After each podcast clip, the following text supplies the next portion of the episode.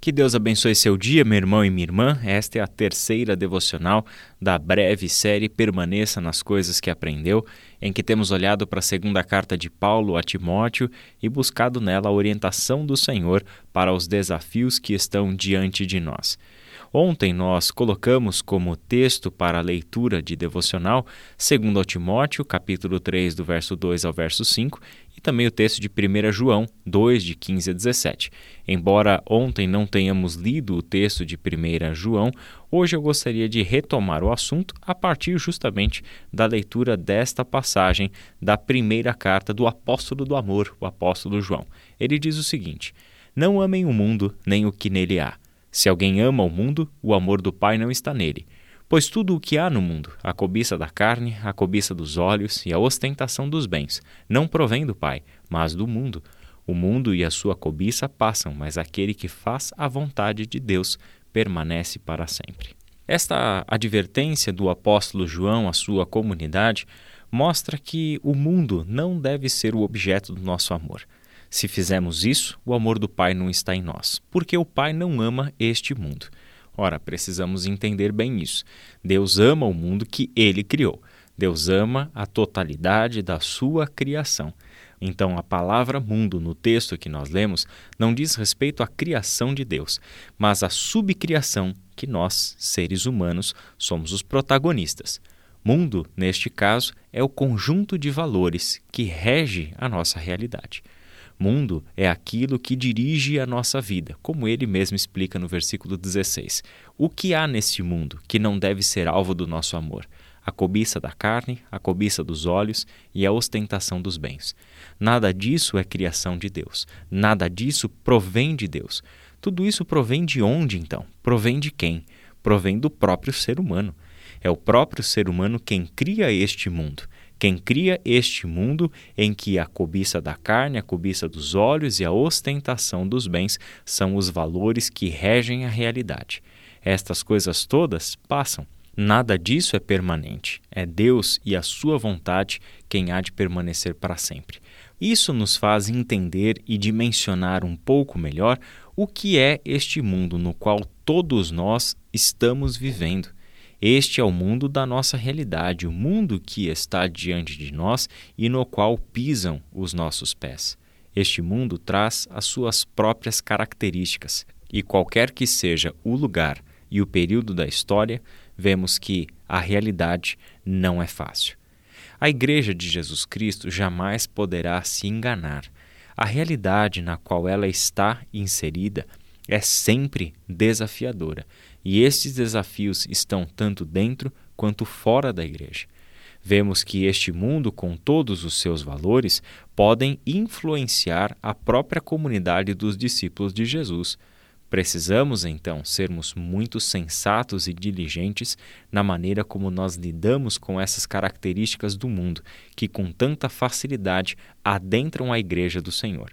Um exemplo disso são as sete cartas que João destinou às sete igrejas lá no livro do Apocalipse. Enquanto o Senhor julga a sua igreja, vemos que aquelas comunidades cristãs, igrejas de Jesus Cristo, estavam vivendo segundo os valores do mundo e não mais segundo os valores do reino de Deus.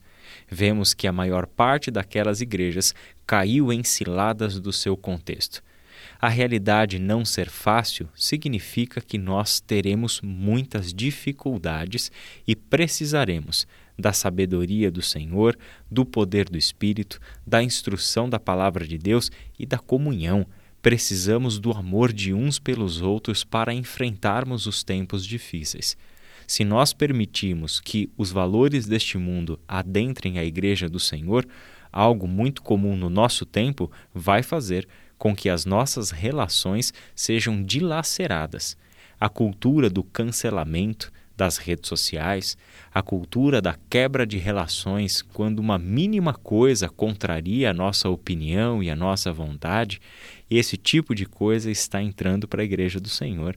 E vemos relações sendo quebradas, vemos corações sendo fechados, pessoas sendo expulsas da nossa mente, da nossa vida, simplesmente por causa de uma ou outra opinião que nos ofende ou que fere aquilo em que nós acreditamos. Meus irmãos, todos nós precisamos de arrependimento, entre os quais eu me incluo. Todos nós precisamos ser mais sensatos, mais perspicazes no poder do Espírito, a perceber as ciladas nas quais nós estamos caindo. Precisamos voltar ao nosso primeiro amor, como João escreveu para a igreja de Éfeso. 2 Timóteo 2, do versículo 22 ao versículo 26, nós temos um simples exemplo de como nós temos um tempo que traz as suas próprias marcas para dentro da igreja. Paulo escreveu assim para Timóteo: Fuja dos desejos malignos da juventude e siga a justiça, a fé, o amor e a paz com aqueles que de coração puro invocam o Senhor. Evite as controvérsias tolas e inúteis, pois você sabe que acabam em brigas. Ao servo do Senhor não convém brigar, mas sim ser amável para com todos, apto para ensinar, paciente. Deve corrigir com mansidão os que se lhe opõem, na esperança de que Deus lhes conceda o arrependimento, levando-os ao conhecimento da verdade, para que assim voltem à sobriedade e escapem da armadilha do diabo que os aprisionou para fazerem a sua vontade. Essa instrução de Paulo a Timóteo é muito importante para nós, muito atual. Aliás, as três cartas, duas a Timóteo e uma a Tito, que Paulo escreveu no final da sua vida, são muito pertinentes para o nosso tempo. O que vemos aqui é um Paulo instruindo Timóteo para lidar com os problemas de dentro da igreja. São problemas interiores, riscos interiores da comunidade da fé que podem nos levar ao engano. As palavras de Paulo são muito duras. São pessoas que foram privadas do conhecimento da verdade por meio de uma armadilha do diabo que os aprisionou para fazerem a sua vontade. É possível que estas pessoas caiam em si, se arrependam, voltem à verdade do Evangelho. É necessário que nós sejamos diligentes para perceber que ciladas satânicas estão sendo armadas no nosso meio e nós precisamos tomar o cuidado para enxergarmos juntos quais são essas ciladas. A palavra do Senhor nos dá tudo o que nós precisamos para vivermos coerentemente este tempo difícil no qual nós estamos inseridos. A primeira carta de Pedro, capítulo 1, do versículo 3 até o versículo 9, é um outro exemplo de como o nosso tempo não é em nenhum momento muito pior do que aquele tempo que eles viviam na época do Novo Testamento. Ali, Pedro mostra para aqueles irmãos que a nossa fé está muito bem protegida em Deus.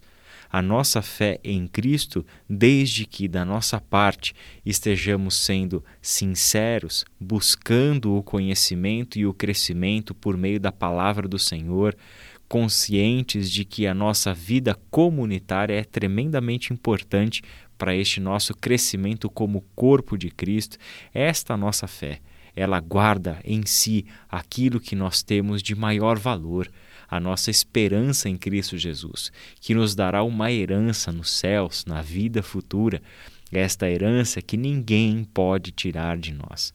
É com isso em mente que enfrentamos os nossos dias, e estes dias não são fáceis.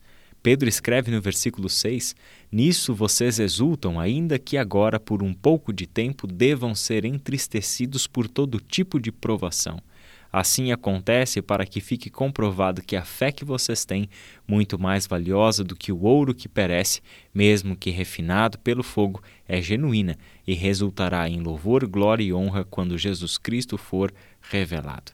Ah, meu irmão e minha irmã, nós sabemos que são dias como esses que provam a nossa fé, em que a nossa paciência e o nosso amor são levados ao limite da prova, do teste.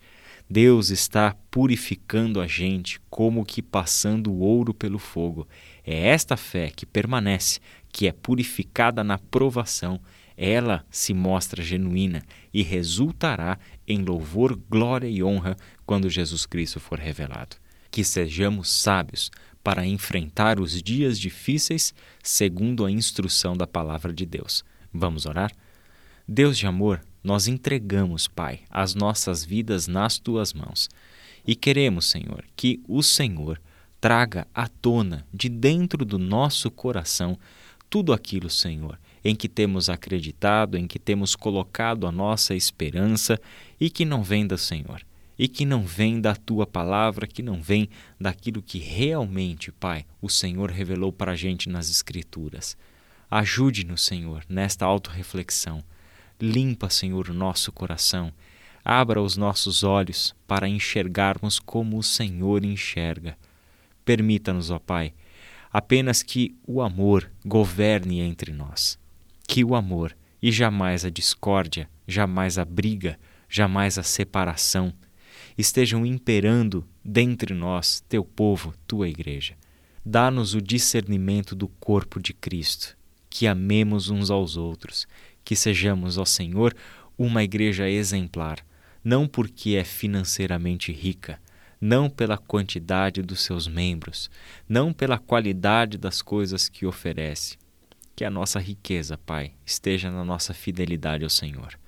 Que a nossa riqueza esteja em vidas prostradas diante do Senhor e que revelam isso amando-se mutuamente, impedindo que todo tipo de quebra de relação aconteça entre nós. Dá-nos, Senhor, este espírito de unidade para o qual o Senhor nos chamou para ser a tua família e corpo de Cristo. É em nome de Jesus que nós oramos. Amém.